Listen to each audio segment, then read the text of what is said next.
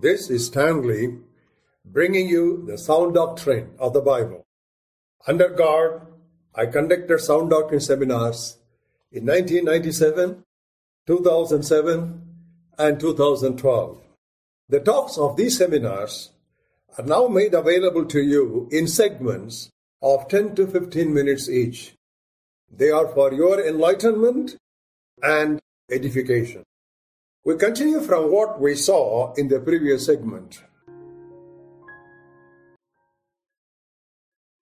When we talk about the discernment of different spirits, there is a danger we need to avoid. There comes a tendency to shut off all the manifestations of the Holy Spirit. Becoming suspicious of any move of the Holy Spirit, including the genuine work of the Spirit. Now we should not go to that extreme. That is like throwing the baby along with the bathwater. Now we need to maintain a healthy balance. On one side, the authority of the scriptures, and the other side, the uh, power of the Holy Spirit. Holy Scriptures and Holy Spirit. Authority of the Holy Scriptures and power of the Holy Spirit. If it is all Scriptures, Scriptures, Scriptures and no Spirit, you will dry up.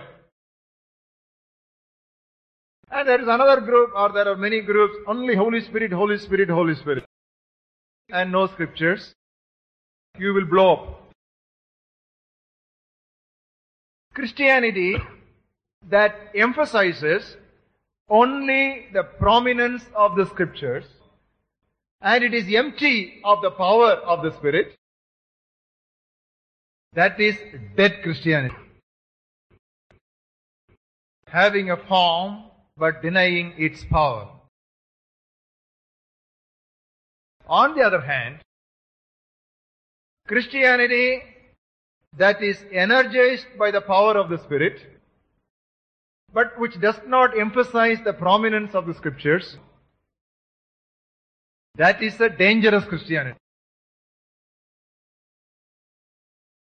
So what is necessary is to keep both together in a proper tension. The Bible speaks of both. The Bible speaks about the comfort of the Holy Spirit. And the Bible also speaks about the comfort of the Holy Scriptures. Now we all know about the comfort of the Holy Spirit. But we may not be aware that the Bible also speaks about the comfort of the Holy Scriptures. Romans 15 and verse 4. Whatever things were written before were written for our learning, that we through the patience and comfort of the scriptures might have hope. Praise the Lord today during this church age we have the dual companionship. Dual companionship. Companionship of the Holy Scriptures and companionship of the Holy Spirit. We are called to be filled with the Holy Spirit. That's what we read in Ephesians 5:18. At the same time, we are called to be filled with the Holy Scriptures. That's why we read in Colossians 3:16. Ephesians, be filled with the Holy Spirit. Colossians 3:16 let the word of Christ dwell in you richly in all wisdom. If we don't hold the word of God and the power of God together, we will be deceived. Turn with me to Matthew for a similar situation in which Jesus Christ very clearly stipulated this. 22nd chapter and verse 29. They were asking him a very funny question about resurrection. And Jesus answered and said to them, You are mistaken, not knowing the scriptures nor the power of God. Two things they don't realize. They forgot the scriptures. They ignored the power of God. So Jesus said, you need to hold both together, only then you will not be mistaken in the understanding of God's plan. We must be scriptural and we also must be spiritual. We must be spiritual and at the same time we must be scriptural. We must hold both together. The word of God is the sword of the Spirit. Without the Spirit's help and anointing and enablement, the word of God cannot be properly applied.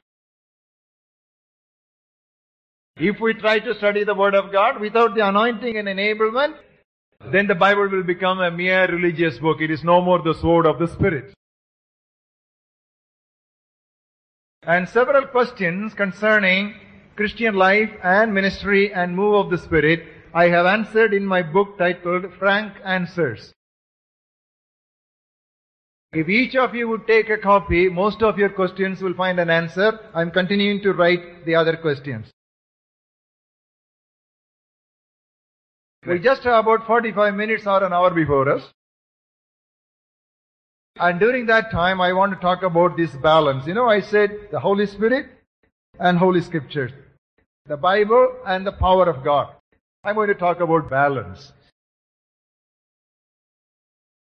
In all spiritual issues, unless we maintain a balance, we will go eccentric and off tangent. What is the meaning of that word balance? It is not middle of the road position. It is balance. It is not neutrality. Many times we mistake neutrality for balance. If you become neutral, you go nowhere. Suppose you take an automobile car and you put it in the neutral gear. You know what will happen? It will slide according to the slope backwards or forwards. Neutral Christians are a liability for the kingdom of God. Then what is balance? Balance means you are holding both the extremes together and giving due emphasis to each according to what the scripture gives and bringing it into a proper focus. I'm going to talk about six helps to maintain balance in Christian life and ministry. Number one, proper understanding of Trinity. That's why we spent almost one full day talking about Trinity. When we understand the functional order of each of the three persons of Trinitarian Godhead and fit ourselves into that framework, it is very difficult for us to go off balance. For example, there are groups which always talk about Father, Father, Father and only Father. So they go to the extent of saying Jesus is not God. And who are those people? Jehovah Witnesses. So that is because of an eccentric emphasis. Very sincere people. Very dedicated people.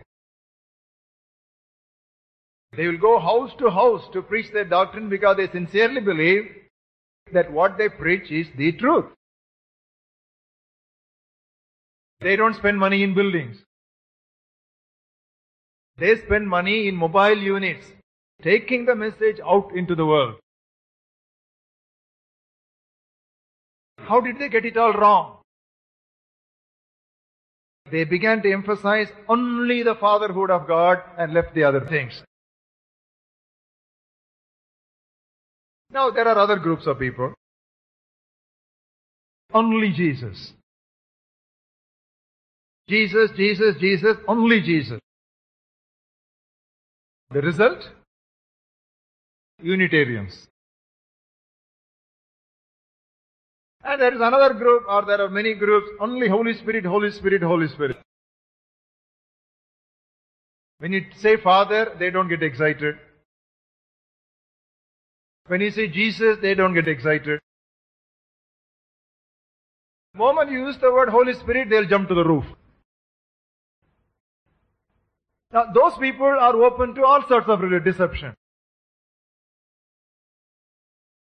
So if you keep all these three together in the proper place and role as we have studied during this seminar, you will not go into deviations.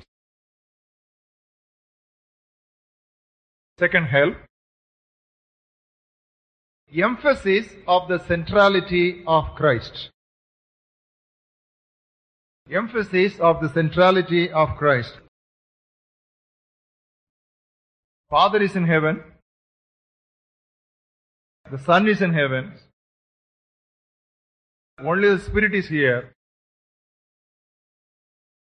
But we are called Christians. We are not called Spiritians. So, emphasis of the centrality of Christ. Because Jesus Christ is the theme of all the Old Testament types and figures and shadows. And Jesus or Christ is the substance of all that we read in the Old Testament. Same way in the New Testament. In the Gospels, we see Jesus Christ as the prophet. He comes from God with a message from God to the people. In epistles, he is a priest.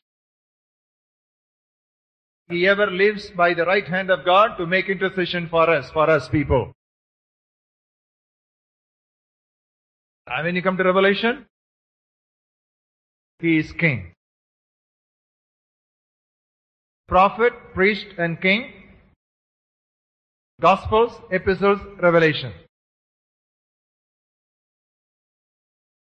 So all Christian growth should be into Christ. Turn with me to a very vital passage, Ephesians, fourth chapter. Look at verses 15 and 16 and underline where I stress. Speaking the truth in love may grow up in all things into Him, who is the head Christ. When you grow, you see, you have, you see a lot of trees. Some trees go straight towards the sky. Some trees come towards the building. So there are, both are growing. One is growing straight, the other is going uh, crooked. That's what is the figure here. In all things, but where? Into Christ. All your religious experiences, all your spiritual knowledge, everything should finally lead you into Christ. He is central. And we read in verse 21 If indeed you have heard him and have been taught by him, the truth is in Jesus. Please underline in your English Bibles, also in Tamil Bible. The truth is in Jesus. I give you an exercise. You go to all the epistles and also the Acts of the Apostles. Whenever there was a problem that propped up in the early church, for solution, they always began with the gospel of Jesus Christ. From there, they worked out all the solution. Because all truth is concentrated and personified in Jesus. But Colossians had a problem. Second chapter, 6 and 7. As you have therefore received Christ Jesus the Lord, so walk in Him. That's why I said, beginning and continuation and culmination, all in Christ. Rooted and built up in Him. 18th verse and 19th verse. If you don't do that, you will be defrauded. Why? Verse 19. You are not holding fast to the head from whom all the body receives its nourishment. If you are not holding on to the body, if you are not holding on to the head, you will get into all fraudulent means. You will even go to the false humility, worship of angels, and all so called supernatural things you will get involved in. But if you are rooted and built up in Christ, and if you hold on to the head, then your chances of deviation are minimized. Thirdly, third help to maintain balance. Study the whole counsel of God. Study the whole counsel of God. I mean the entire Bible. Always keep in focus the overall understanding of the scriptures. Any doctrine that is studied in the total context of the Bible will not deviate us from the main track. What are the four benefits of the scriptures? We have read that so many times without opening your Bibles. Let me see. 2 Timothy 3:16 and 17. Profitable unto doctrine.